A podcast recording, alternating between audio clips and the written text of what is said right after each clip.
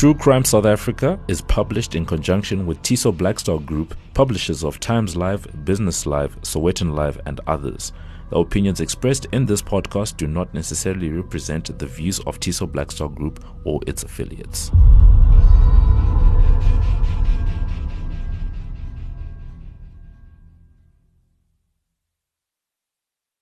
The following episode may contain sensitive material, including descriptions of violence, sexual assault, or graphic descriptions of injuries to victims. If you feel you may be triggered by such material, please consider this before accessing our content. To access trauma counseling or services, please see the helpline information on our show notes.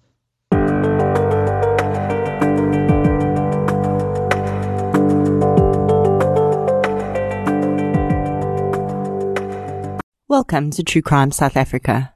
I'm your host, Nicole Engelbrecht, and you're listening to episode 14, The Springs House of Horrors. I'd intended to do an unsolved case this week, but I felt that I needed to do more work on that research, so I'm doing a solved case instead. I've had quite a few requests for this case from listeners, including Marco Skirman and Leandri van der Westhuizen. I think it's quite apt to cover this case now, as we're in our 16 days of activism against the abuse of women and children. You've already heard my usual warning about triggering content, but I think that this particular case warrants a further warning. The details of this case include the severe abuse and torture of children, as well as the sexual assault of a minor. If you feel like this might be too difficult for you to listen to or may trigger you in some way, please give this episode a miss.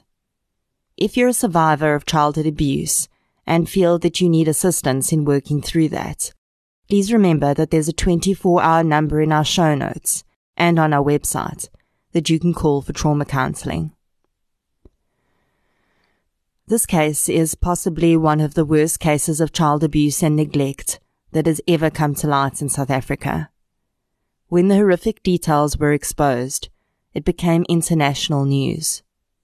The trial relating to this case was quite recent, so there was a significant amount of resources online to work from. I also relied heavily on a book recently released by one of the survivors called Huis van Gruwels. The book is only available in Afrikaans at the moment, and I will tell you that it's the first Afrikaans book I've ever read.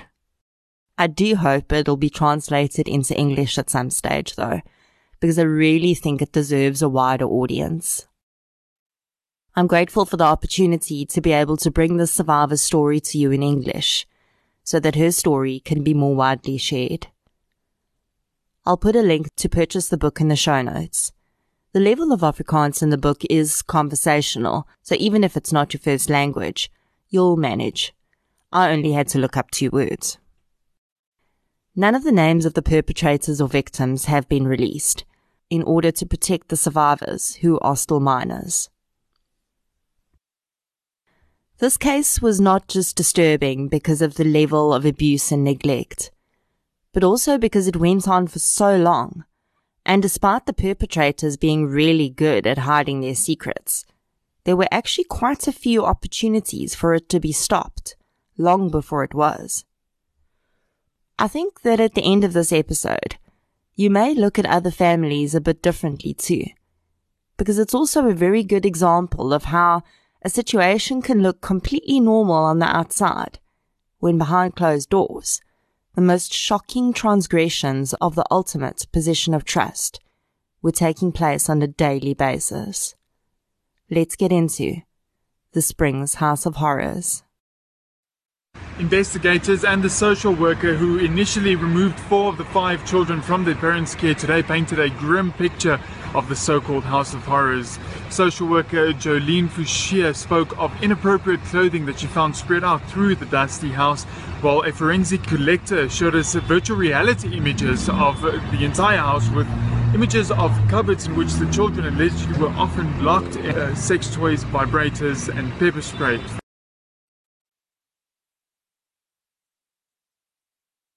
On the 20th of May 2014, the telephone rang in a Springs police station.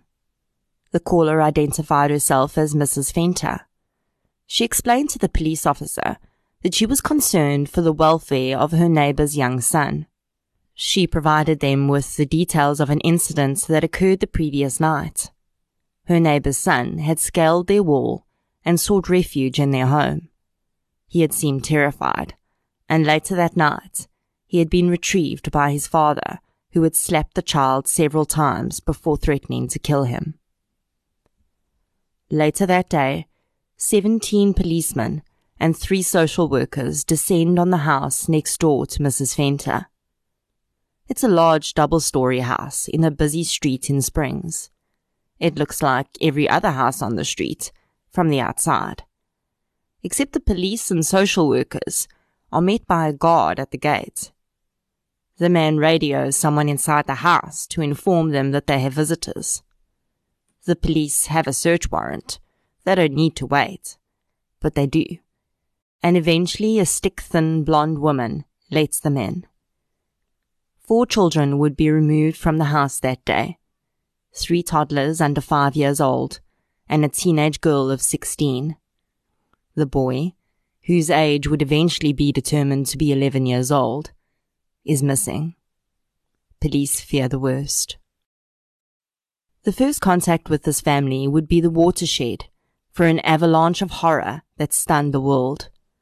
But the story really began long before that in 1996, when two teenagers met for the first time. Records would later show that the stick thin bottle blonde, who eventually opened the door for police, met her husband when she was 16. She had lost her father when she was 11 years old, and her mother had remarried, and for all intents and purposes, abandoned her children. The girl went to live with her older sister and continued to attend school until she met a handsome 17 year old boy. From all accounts, this meeting changed her life. She left school, and soon the young pair were engaged and living with the boy's parents on the east rand of Gauteng, South Africa. In the book, the woman is referred to as Kraai, the Afrikaans word for crow, because of her distinctive high-pitched laugh. For ease of understanding, I'll refer to her as this as well. It's alleged that the young lovers' relationship became violent very early on. Kraai's sister would later say that she recalled Kraai being put over her boyfriend's lap and smacked like a child. The environment in which they lived was no less violent. Kraai's now fiancé would later admit that his own father had beaten him as a child, and he had been sexually molested by his father's friend there was ongoing domestic violence between his parents, which ended only when he and Kraai went away for a weekend and received a call that there had been a shooting at his parents' house. The couple returned to the house to find his mother dead in a pool of blood and his father barely hanging on to life. It's alleged that his mother shot his father before turning the gun on herself his father survived. The young couple left his parental home after this incident and lived with other relatives. They were soon married, and by February 1998, their first daughter, Yolandi, was born. Yolandi is the girl's real first name, but she refers to herself as Lundy in the book. The years that followed Lundy's birth were tumultuous and unsettled as the family moved across the country while Lundy's father tried to find work. They lived in Richards Bay, Tzaneen, and the Orange Free State, always in a caravan on someone else's land or in the home of relatives. Lundy recalls, though, that in between these cross country trips, they would always return to the East Rand. When Lundy was five years old, her brother was born. We'll refer to him as H. Lundy describes her father as always having been an angry man, and her mother as being meek and distant. When H was born, though, the dynamic shifted, and the anger bubbling within her father started to erupt on a daily basis and without warning. Lundy admits that her father disciplined her physically when she was a child, and the violence between her parents was a constant. But the real abuse started when H was about three.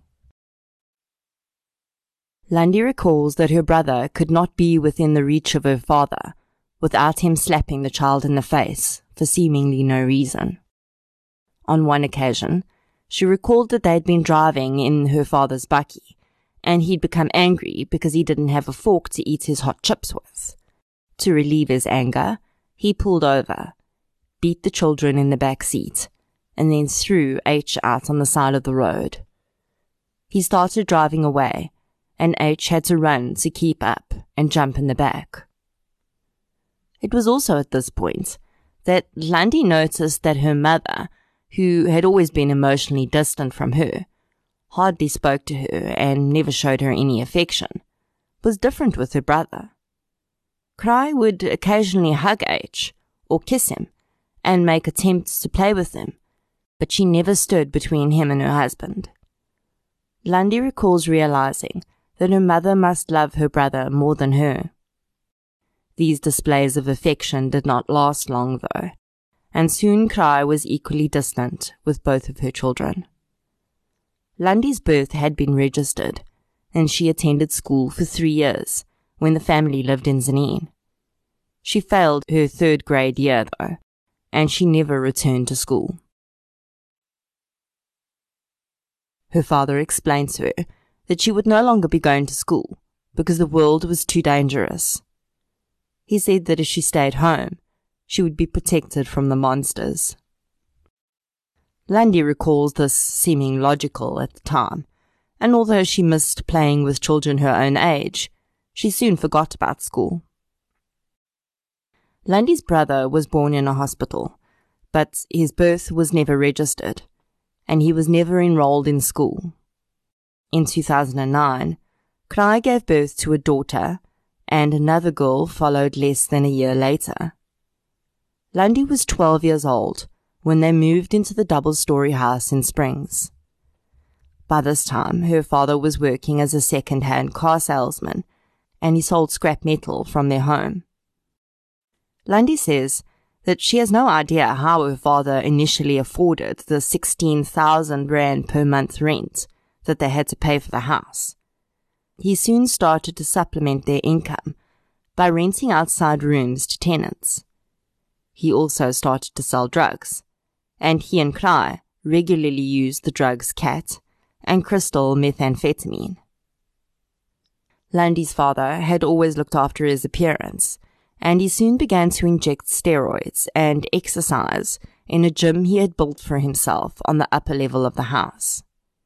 Certain steroids are known to have a side effect of increased levels of aggression, and this only made the atmosphere in the home more terrifying.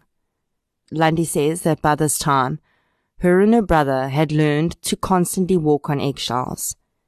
They were at their father's beck and call, and if they didn't react quickly enough or do things the way he wanted them, they would be beaten without warning or have the closest object thrown at them.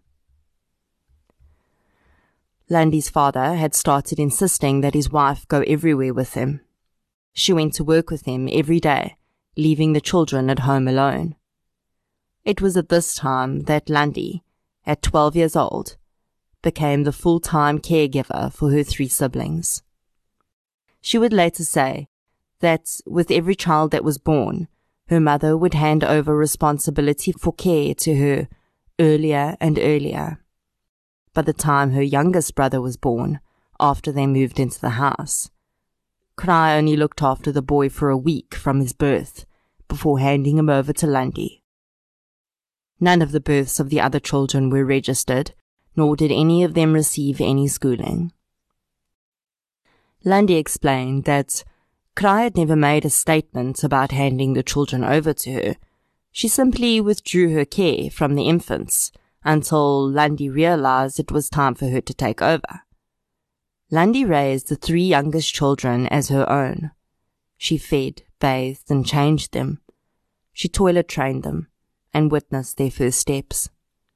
The children acknowledged Lundy as their mother figure and would refer to their real mother as Tannie Kraai. In order to stop outsiders from asking questions about why the children weren't attending school, they were ordered to stay inside during the day. Lundy, with assistance from H, cared for the children, cleaned the house, and cooked all of the meals for the family. She recalled that when it came around time for her parents to return home each night, she started to feel sick without fail. She knew that her father would find fault with something that she or, her siblings had done during the day, and then the beatings would start. She and H did their best to keep the younger children away from their father, but on more than one occasion, these toddlers fell foul of their father's temper. The youngest boy was two years old when he was picked up by his feet and swung against the snooker table like a baseball bat. The younger girls were dragged by their hair and feet up and down the stairs and kicked full force in the face without warning or provocation. Lundy's father soon upped the control he had over his family by installing 37 cameras in the home. The children were watched 24 hours a day, and the evening ritual was for Lundy's father to come home, demand that she remove his shoes as he sat in the lounge, and then he would watch the footage of the day's activities. If he felt that the older children had been sitting down for too long and not tending to their chores, he would beat them. If he felt they'd disappeared from the view of the cameras for too long, he assumed they'd left the house, and there was hell to pay. On weekends, he would review the week's footage again just to make sure he hadn't missed a punishable offense. The children were prisoners in their own home. They didn't go anywhere without their father. Visitors to the house were rare, but when family members visited, the children were assured of a reprieve. Suddenly, their father became Dad of the Year. He was loving towards them and played with them. When the visitors left, it all went back to normal. Many of the visitors to the home, though, were a different kind of person. One of the rooms in the house was rented out by a friend of Kraai's, who was a prostitute. She didn't live there, but she used the bedroom to meet customers. It was Lundy's job to prepare the room for the woman and clean up when she was finished. Another friend of Kraai's was a stripper. When this woman came to the house, the children were told to stay in their rooms. One evening, though, Lundy was hungry, as her parents had chased them upstairs before they could eat, and she'd crept downstairs to try and get a piece of bread from the kitchen. She saw her mother and her friend naked running around the lounge while Lundy's father watched. The sexual relationship between Lundy's parents was another point of abnormality in the house. Kraai would later admit that her husband had raped her on many occasions during their marriage. He was obsessed with sex and would not stand for being refused what he saw as his right as a man. The couple invited friends to the house to drink and do drugs, and these parties almost always degenerated into orgies. When Lundy was 14, she was no longer forced to stay upstairs when the adults were partying. She became their waitress carrying drinks and cleaning up after everyone. One night, she was exhausted from having looked after the children and cleaned the house the entire day, and then she was expected to serve at her parents' party that night. Her father found her sleeping on the stairs. Instead of the beating she expected to receive, he walked away and returned with a plate of the drug cat. She was forced to snort it to keep her awake, so that she could continue serving the partygoers.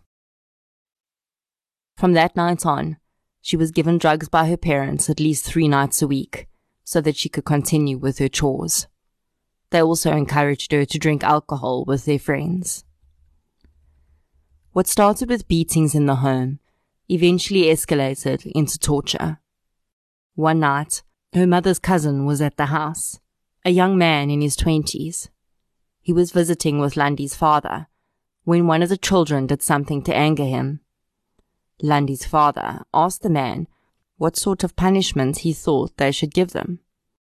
And the man went over to the computer and began to research torture methods.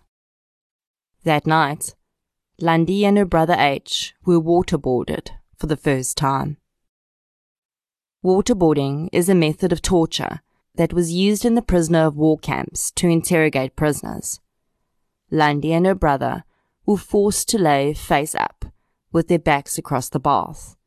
A face cloth was placed over their faces, and water was poured onto their faces for minutes at a time. Water became a big part of Lundy's father's torture methods. He would regularly hold the children's heads under water or force them to sit in ice cold baths for hours in winter. When he beat the children, he would always make sure Kraai brought him a bucket of water so he could splash it in the face of his chosen victim at the end of the beating. Although Lundy was severely beaten and tortured, the worst violence was reserved for her brother. The boy was regularly tied up so that he couldn't move and beaten. Then he would be left tied up overnight. His father attempted to drown the child in the swimming pool. On one occasion, Lundy's father had become paranoid that the police were aware of his drug activities, and he instructed H to watch the CCTV monitor that covered the road outside the house for police cars. After hours of watching the screen, H made the mistake of switching to an ordinary television program. When his father saw that he was no longer following his instructions, he broke the television set over the boy's head. The top part of his ear was sliced in two. The children were rarely given medical attention. In fact, it was only on occasions like this, when Lundy couldn't fix whatever new injury had been inflicted on her or her siblings, that any of the children saw a medical professional. On instruction from her husband, Kraai bundled H into the car and took him to the hospital. She later returned, saying that they were taking too long to see them, and she didn't want to upset her husband by staying away too long. Lundy stuck her brother's ear back together with a plaster and hoped it would grow closed. It didn't, and he was left with a gouge in his ear. You may have been as surprised as I was to hear that Kraai could drive and was allowed to do so on her own. Her husband had taught her to drive, and she even had her own vehicle. But she wasn't ever allowed to do so without her husband's permission, and she knew that she dared not stay away too long, or she would pay the price when she got home. Lundy admits that her mother was as much a target of her father's rage as the children were she too was tied up, and on one occasion she recalled her father chasing her mother around the house with a knife. When she eventually tired herself out and could run no more, her father stabbed her mother in the buttocks. He seemed surprised when blood started to spurt out of the wound, saying, I thought this knife was blunt. Her mother went for stitches that day. How she explained the injury was a mystery, Another incident occurred when her father beat her mother in the face with a snooker cue. A large splinter of wood pierced her cheek, and they were unable to remove it at home. Kraai went to the hospital for that too. The abuse in the household escalated to a new level after Lundy's father began to experiment with waterboarding. Soon he was torturing his children in new ways. He came home one day with an electric cattle prod, the type used to move cattle along in an enclosure. The device releases a high voltage, low current electric shock, which is not enough to kill an animal or human in one shot, but causes severe pain. Her father started to use this on Lundy and her brother H. He then combined his fascination with water torture and his new device and forced the children to sit in a bath of ice cold water and then shocked them in the bath. Lundy's father also acquired a gas powered gun, which shot small pellets. Again, not enough to kill, but enough to pierce the skin and cause significant pain. He came home with a blowtorch. He set it high enough to singe their hair and scald their skin. Occasionally, he would set it a little too high, and the children would end up with severe burns. Of course, they were never treated. Another torture method of his was to spray his children with pepper spray. Despite Lundy's father's many forms of income, none of this money ever reached his children. Kraai and her husband got new clothes. Lundy got her mother's hand-me-downs, which, considering her father decided how her mother dressed, meant that Lundy was not wearing age-appropriate clothing for a teenager. The rest of the children shared clothing. Food was another scarce commodity. Lundy was expected to ensure that there was food in the house for all seven family members. But with three children in nappies and on formula, the 50 rand her father left on the table occasionally didn't go very far. The family mainly ate noodles or pasta, except when their father felt like splashing out and ordered takeaways. When he was angry with the children and his wife, he would order takeaways only for himself. The children all suffered from serious dental issues due to their poor diet, and they all looked physically far younger than they were. Lundy admitted that when her father didn't leave money, she had to steal out of the wallets of tenants so that the children could eat. Even when he did leave money, Lundy wasn't allowed to leave the house, so she had to ask one of the tenants to go to the shop for her. There was always alcohol, drugs, and cigarettes in the house for the adults, though. When the children were ill, she had to somehow make the food money stretch for medicine too. Birthdays were barely acknowledged in the house, so when Lundy turned 16, she had no expectations. She was hugely surprised, though, when her father announced that the family would all be going to Spur that night for dinner. He even presented Lundy with the first birthday present she'd ever received a smart car. That's right, you heard correctly. He bought his 16 year old daughter a car knowing full well she couldn't drive it. He let her sit in it and a few days later, it disappeared without explanation. Most likely, he'd never bought the car at all, but borrowed it from one of the second-hand car dealerships he worked at. A few weeks after Lundy turned 16, one of her little sisters cut her toe open. And Kraai had to take her for stitches. When her mother left, Lundy's father called her upstairs. She found him on his bed, he instructed her to remove her clothes and raped her for the first time. His torture had turned sexual. Her father would continue to attempt to rape and molest her on several occasions throughout the next few months. Lundy understandably describes her rape as being the worst part of her experiences in her childhood. She said that she would rather be beaten and tortured for days than endure the feeling of worthlessness and shame she felt after her father raped her. It would also emerge that Lundy's father would discuss his sex life with his daughter and forced her to watch pornography with him. Lundy's brother H was starting to resist her father's attempts to beat him. He would run and hide in the backyard, knowing full well that he would have to come back inside sometime and then his punishment would be worse. On the evening of the 19th of May 2014, Lundy's father said that he felt like takeaways and he started to look for his car keys. When he couldn't find them, he demanded to know from H what he had done with them. Lundy could see the telltale signs of fury building in her father, and so could H. He ran out the back door and into the dark backyard. In the interim, Lundy's father found his car keys and left to go get food. She ran into the backyard to find her brother before her father got back. As she entered the backyard, she saw her brother launch himself over the wall and enter the neighbor's yard. She managed to grab his leg and screamed for him to come back, but he kicked himself loose and disappeared over the wall. terrified at what would happen if her father came back to find that H was gone. Lundy ran to her mother and told her that H had gone over the wall.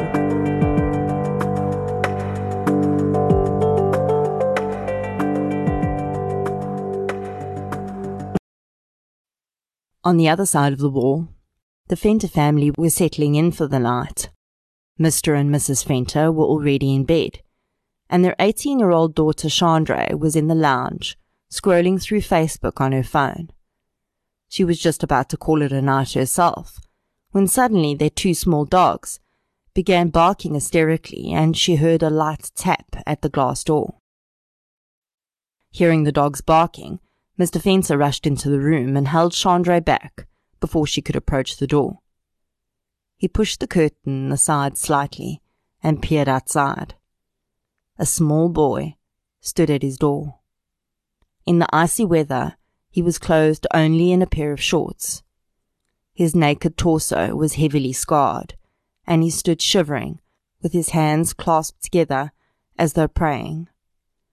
Mr. Venter slid the door open slightly and the boy immediately whispered, Please, don't tell my father I'm here. Mr. Venter ushered the boy inside, and his shocked daughter immediately found two jerseys and a blanket to cover him. His frame was so tiny that the jersey slipped straight off his shoulders. Chandra sat beside the child, who she now realized was shivering from fear and not cold and the family tried to understand what was happening. All the boy would say was that if his father found him, he would kill him. Mrs. Venter was up now too, and she and her husband started discussing in hushed tones what to do. The boy was clearly terrified. They'd only met the man next door once when they moved in, and he seemed nice enough. The Venters had known at the time that the neighbor's wife had been pregnant when they moved in, but they had no idea that there were other children in the house. The Venters considered calling the police, but they were concerned that they'd simply send the boy back home. They tried phoning Childline several times, but there was no answer. As they continued to weigh up their options, another knock came at the door. This time, a teenage girl stood wide eyed with a skinny blonde woman behind her. Please, can you send my brother out? she asked. The desperation in her voice sounded completely out of place with her request. He must be back at home before my father gets back.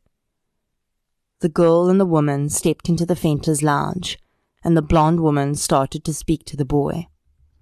She was trying to convince him that it was safe to come home and that no harm would come to him, when suddenly his father was in the room. He completely ignored the Venters and simply walked over to his son and slapped him through the face. He then grabbed him by the arm and marched the child out the door, muttering as he went that he was going to kill him. The Venters were in shock. They'd never witnessed such brutality, and especially not from a parent to a young child. As the teenage girl and skinny blonde woman scrambled to follow the man and boy, the woman turned to the Venters and muttered that she was sorry for the trouble, but her son was very naughty. And with that, they were gone, leaving the Venters to wonder what next steps they should take. Back in Lundy's parents' home, her brother H was tied to a snooker table and beaten so badly that his eyes were swollen shut. She had to feed her brother that night because he couldn't see. She described his eyes looking like two pieces of liver on his face. The next morning, Mrs. Venter could not still her concerns for the safety of the skinny, scarred, terrified child that had sat in her lounge the previous night. She made the call that would bring the whole horrific house of cards crashing down. One of the social workers described the scene inside the house as they entered that day, warrants in hand, and 17 police officers in tow. She said that the house was in a horrendous state. It smelled of old cigarette smoke and mold. The children were filthy, and their clothes looked like something you would see on a vagrant who's been living on the street for years. She later admitted that at first she thought the three smaller children were Lundy's because they clung to her as though she were their mother. The social worker's description of the squalor in which the children were living belies the fact that Lundy was made to clean the house every day and that her father wanted things in their place. The social worker mentioned hypodermic needles laying around and a snooker table piled high with revealing woman's clothing. High heels also lay scattered around, and the children had started drawing on some of them. The social worker also witnessed a rat, in her description, as large as a rabbit, run across the floor. One side of the TV cabinet was completely filled with a pornography collection. All of the bathrooms in the home were damaged, with basins having been smashed, no toilet seats, and kicked indoors. I think that the distinction here is what Lundy saw as normal and what actually was normal. I have no doubts that Lundy was cleaning the house every single day, but having lived in squalor and filth her whole life, most likely her idea of clean was relative. After demanding to know where the children's father was, he suddenly appeared in front of the police, all bravado, and wanting to know what they wanted. The social worker asked to see their oldest son, H. The father claimed he'd run away. In reality, Lundy would later discover that on hearing the police were at the door, Lundy's father had grabbed H and dunked him in the pool to wash off the blood. He'd then taken him to one of the tenants' rooms and instructed them to hide him in the ceiling. Initially, he'd wanted to hide there too, but he probably didn't trust his wife to not spill the beans without him there, so he left H in the ceiling and returned to the house. The property was searched, but H was not found. The remaining children were removed from the premises and taken to a place of safety. When asked why none of the children were in school, Kraai claimed that she was homeschooling them, but she couldn't produce any documents to prove it.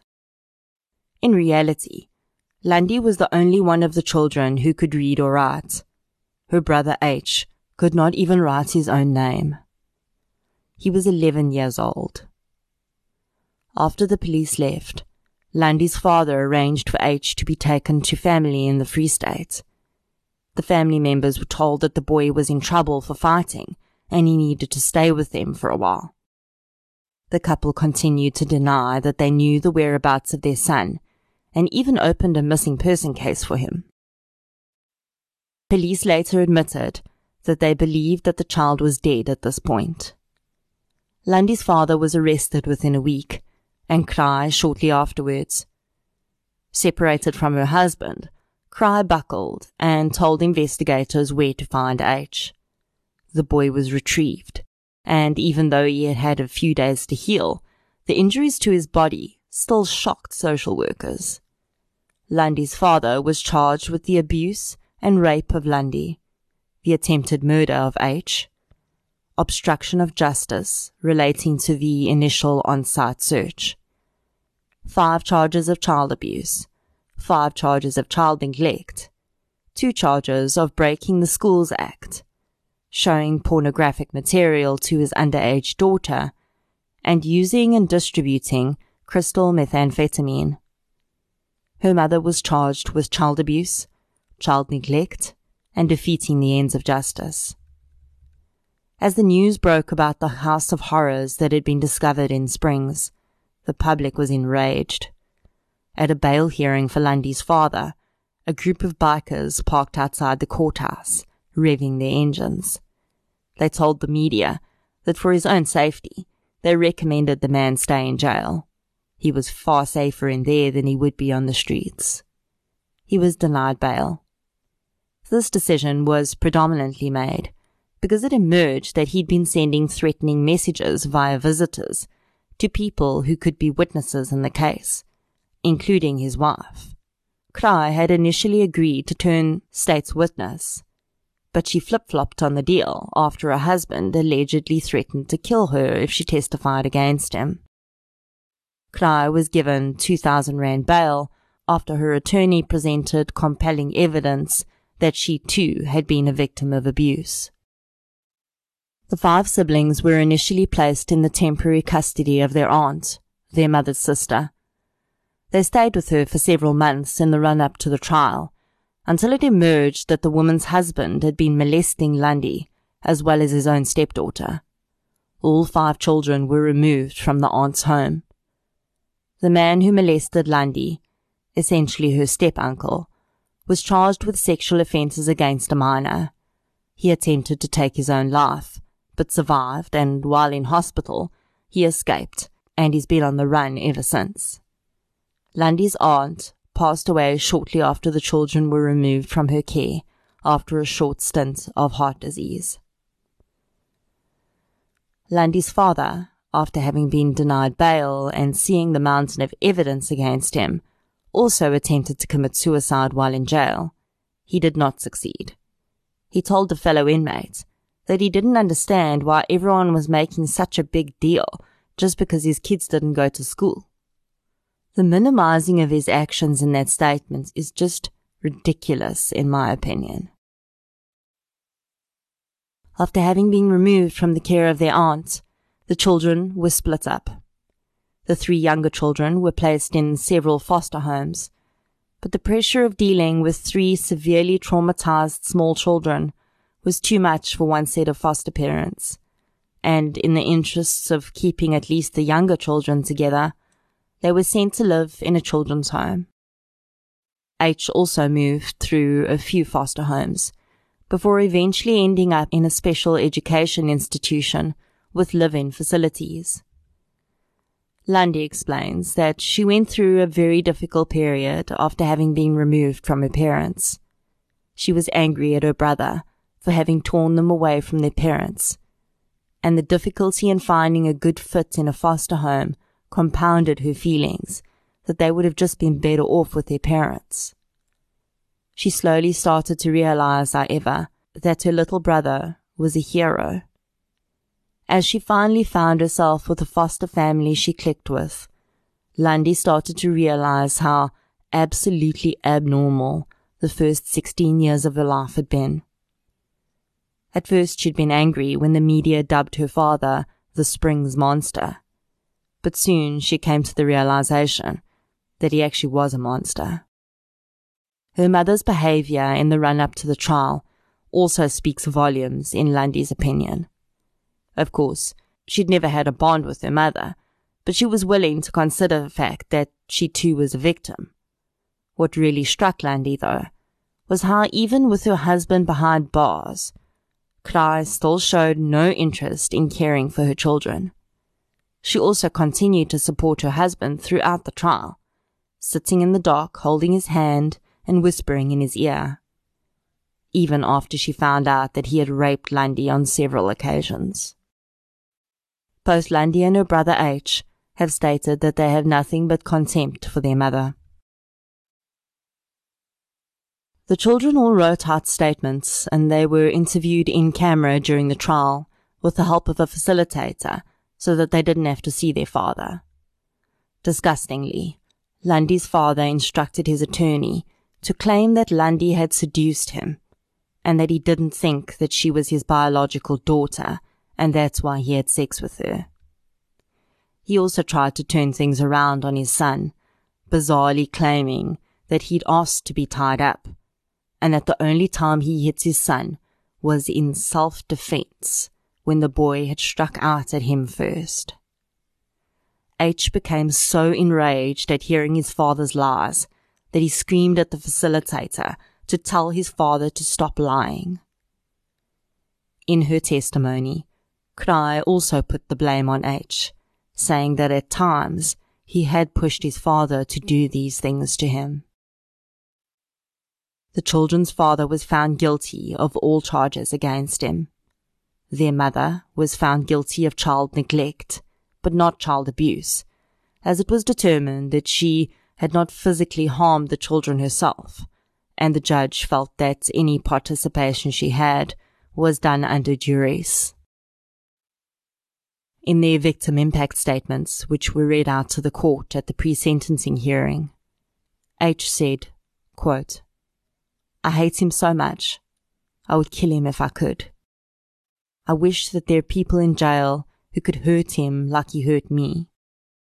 I wish they could also burn him with a blowtorch and hit him and shock him so that he'll know how he hurt me.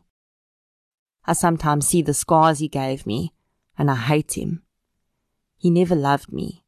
I wish I could get another surname because I want nothing to do with him. I don't want to be his son. End quote. Of his mother, he said, quote, She never even cried when he hurt me. She never tried to stop him. I don't love her. She did nothing to help me. I now know that I did the right thing that night because I helped my sisters and brother. Sometimes I think if I hadn't done it, he would have killed me. End quote.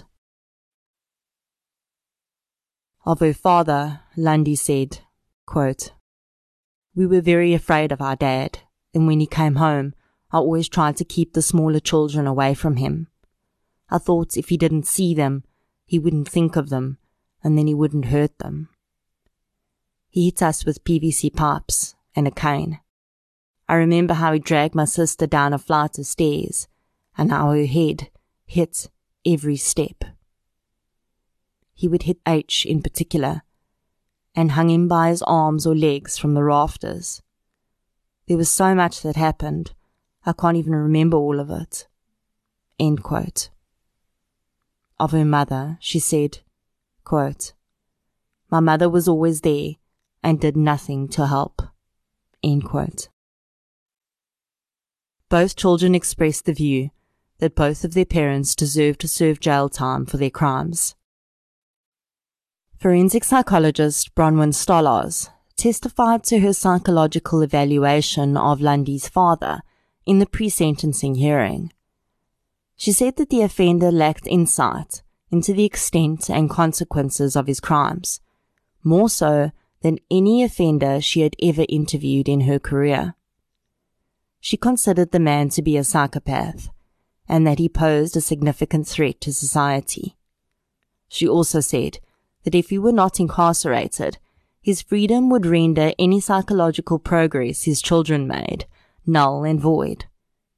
In other psychological testimony, the man was also classed as a sadist, which is a term used to describe people who enjoy seeing the pain and humiliation of others. Kraai was found to be suffering from battered woman syndrome. She also showed traits of a person suffering from Stockholm syndrome. Battered woman syndrome is a psychological disorder, which is a form of PTSD, or post traumatic stress disorder. It develops in a woman after years of sustained severe domestic abuse and results in feelings of helplessness, which cause the woman to believe that she deserves the abuse and that it is not possible to get away from it. Battered woman syndrome has been accepted as a defense in several homicide cases. Stockholm syndrome was first identified in 1973 when hostages taken by bank robbers in Sweden began to identify with and sympathize with their captors. Since then, it's been identified in several cases where women in particular are held captive or have their movements restricted by a partner. It was determined that Kraai had not been able to intervene in her children's abuse, predominantly due to these syndromes, and the very real prospect that she herself would be beaten if she attempted to intervene. The children's father was sentenced to 35 years in prison. Their mother was given a suspended sentence of five years, as the judge felt that she failed to provide primary care for her children, which was within her means, despite her disorders. Lundy's father said that he would be appealing his conviction and sentence, but no further news has been made public about this. The couple divorced during the trial. Lundy's father spoke to a journalist after his conviction. He had the following to say, which I've translated from Afrikaans. Quote, I just want two minutes to tell my children that I'm sorry. I love them, and I'll never give up on them. I hurt them and I don't know why I did it. I was stupid and idiotic, and I can't understand why I did it. End quote. A fellow inmate told reporters that when he'd asked Lundy's father why he kept his children as prisoners in their home and not let them go to school, he said that he'd believed the world was an ugly place and that he was under the impression that his wife was homeschooling the children. He claims his wife was the controlling one. This statement is just ridiculous because when did he think his wife was homeschooling the children if she was with him the entire day? And he would have been well aware that his wife did not have the intellectual capacity to homeschool her children. He has become involved in a new relationship while in prison. The woman was visiting another offender when she met the man. Kraai has married again, this time to her ex-husband's cousin. Yes, you heard that right. And in early 2019, she gave birth to a daughter with her new husband. As at the publishing of Lundy's book, Kraai made no effort to get in touch with her older children. In all fairness, both Lundy and H did state they never wished to see their mother again. The younger children have never really had a relationship with their mother. The oldest of the three stated that she believes that her parents were made by the devil. She also doesn't want to be adopted or fostered because she's too afraid she may end up in the same situation again. Lundy is now 21 years old and through hard work and perseverance managed to get her matric and driver's license. She's extremely insightful in the views she expresses in her book, saying that although she can't forget that time in her life, she knows that she can't allow it to define the rest of her life. She says that when she looks back now, she can't believe that she ever thought that family situation was normal. She says that people often ask her why she didn't run away. Lundy says that running away never crossed her mind because she had no idea it was an option. Because she was so isolated, she didn't know that the world outside of her home was actually a better option. Because her father, after all, had drummed into his children's head that the world was filled with monsters. Lundy says that she would see other families on television and did notice that things seemed different but she thought that that was just something for television and that real life was what she was living. She said the following about her hopes for the future, saying that she'd like to have, quote, children of my own, but also adopted children. I really want to encourage people to adopt. There are so many kids in orphanages. Because of my experience with my new parents, I want to give that to someone one day. End quote. About her new foster parents, she says, quote, I could not have asked for more. My new parents are amazing. I love them so much. They are the parents I always should have had. End quote. H is finding it more difficult to deal with his emotions, as boys generally do. He still feels angry and says that the scars on his body are a daily reminder of his childhood. He's slowly catching up on the education he missed out on, but he says he feels like he'll never be normal. I really hope that this young man gets the support he needs. He has a lot of stuff to work through, and he deserves to live a healthy life. Besides trying to understand how a parent can actually bring themselves to inflict such horrific injuries on their own children, the biggest question in this case has always been, how did this remain hidden for so long? Of course, we want to know this, so we can figure out how not to ever let it happen again. I think that a big part of how Lundy's father kept his abuse hidden was the coercive control he held over his family. The children were kept out of school and isolated from the outside world.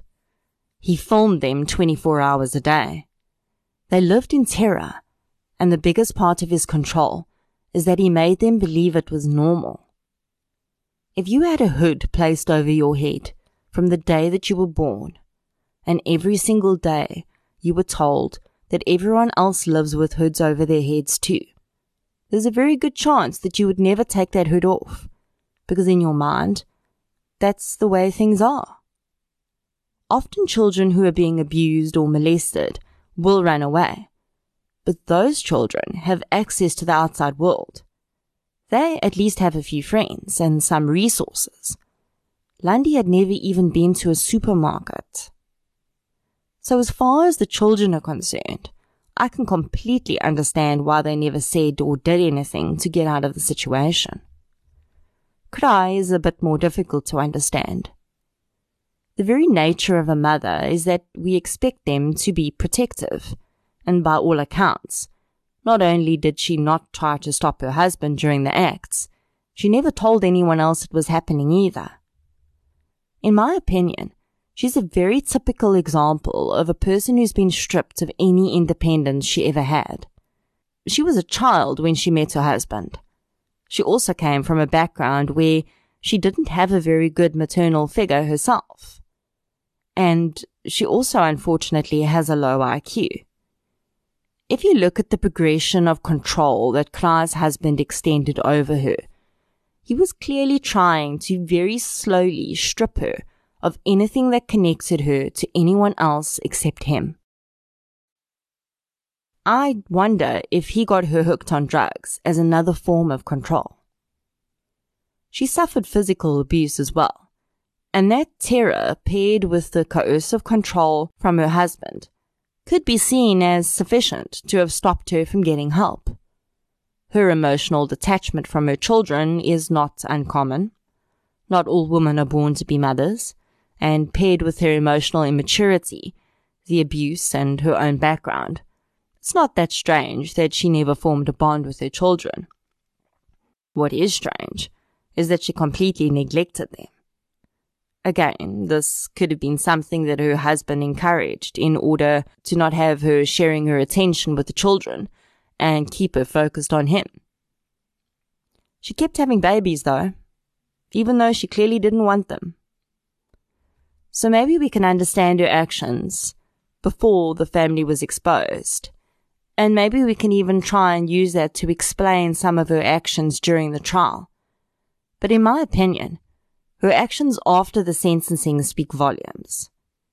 Not only has she made very little effort to have contact with her children, at least the younger ones who hadn't yet vocalized they didn't want to see her, she married her ex-husband's cousin. Now, I'm not for a minute saying that the man is in any way like her ex-husband just because he's from the same family, but I do think it's a slap in the face to her children and then she went and had another child.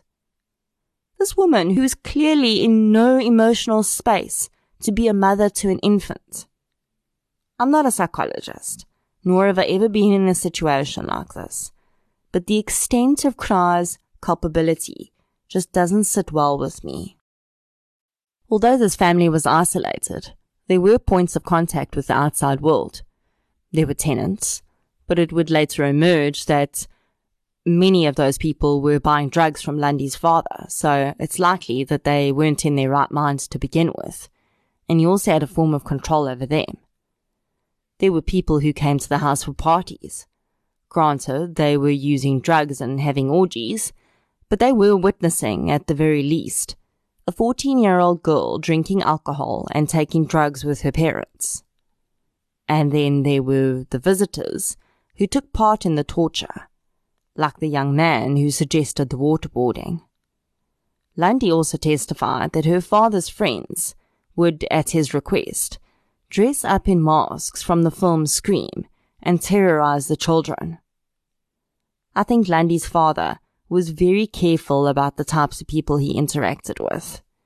He seemed to select only people with a very loose moral fiber to allow into his inner circle. People who he knew probably wouldn't care much about what was happening to five children, as long as they got their drugs, alcohol, and sex. People who quite possibly were treating their own children in the same way. Were the children let down by the system? Honestly, I don't know the answer to that question. Lundy's disappearance from the school system should have sent up flags. But her father was moving her around so much that I'm not surprised no one realized she hadn't been put into another school. I do think that there's a gap between the hospital and home affairs. All of the children were born in hospitals and issued proof of birth documents. But in South Africa, it's the parents' responsibility to ensure they report to the Department of Home Affairs within 30 days of the birth to register the child and receive their official birth certificate. In my opinion, that's a big gap. For most parents, it's not an issue because they have no problem with their child being registered. But for families like Lundy's, where the existence of a child is being purposefully obscured, it's a huge loophole. Before we start jumping down the government's throat, though, let's keep in mind that there were 990,000 birth registrations in South Africa in 2017. That's almost 1 million babies to follow up on. Honestly, it's almost impossible. The children were often denied medical care, but there were occasions that some of the children and Kraai were so severely injured that they had to be taken for treatment. It's easy enough, though, to go to different hospitals so that not everything is on record in one place. So really, the only hope that these kids had was for someone to see something and have the courage to say something. Child welfare and the police acted immediately and in force when they received Mrs. Venter's call, but it took the courage of an 11 year old boy to spark that. What would have happened if H hadn't scaled the Venter's wall that day? Well, it's possible that the police may have eventually raided the house for drugs, if it was indeed on their radar. But if that hadn't happened, I honestly believe Lundy's father's brutality would have escalated to the point that someone died, and it likely would have been H. Lundy would have continued to be raped and her little sisters would have experienced the same trauma when they grew up. The horrifying possibilities are endless, really. So, how do we make sure this doesn't happen again? Sadly, we probably can't stop it from ever happening again, because it's most likely happening to another family somewhere else right now. Somewhere in this country, there are other children who are enduring the same brutality. They might even live next door to you. I'm not suggesting we go on a witch hunt and report every family that does things differently than we do.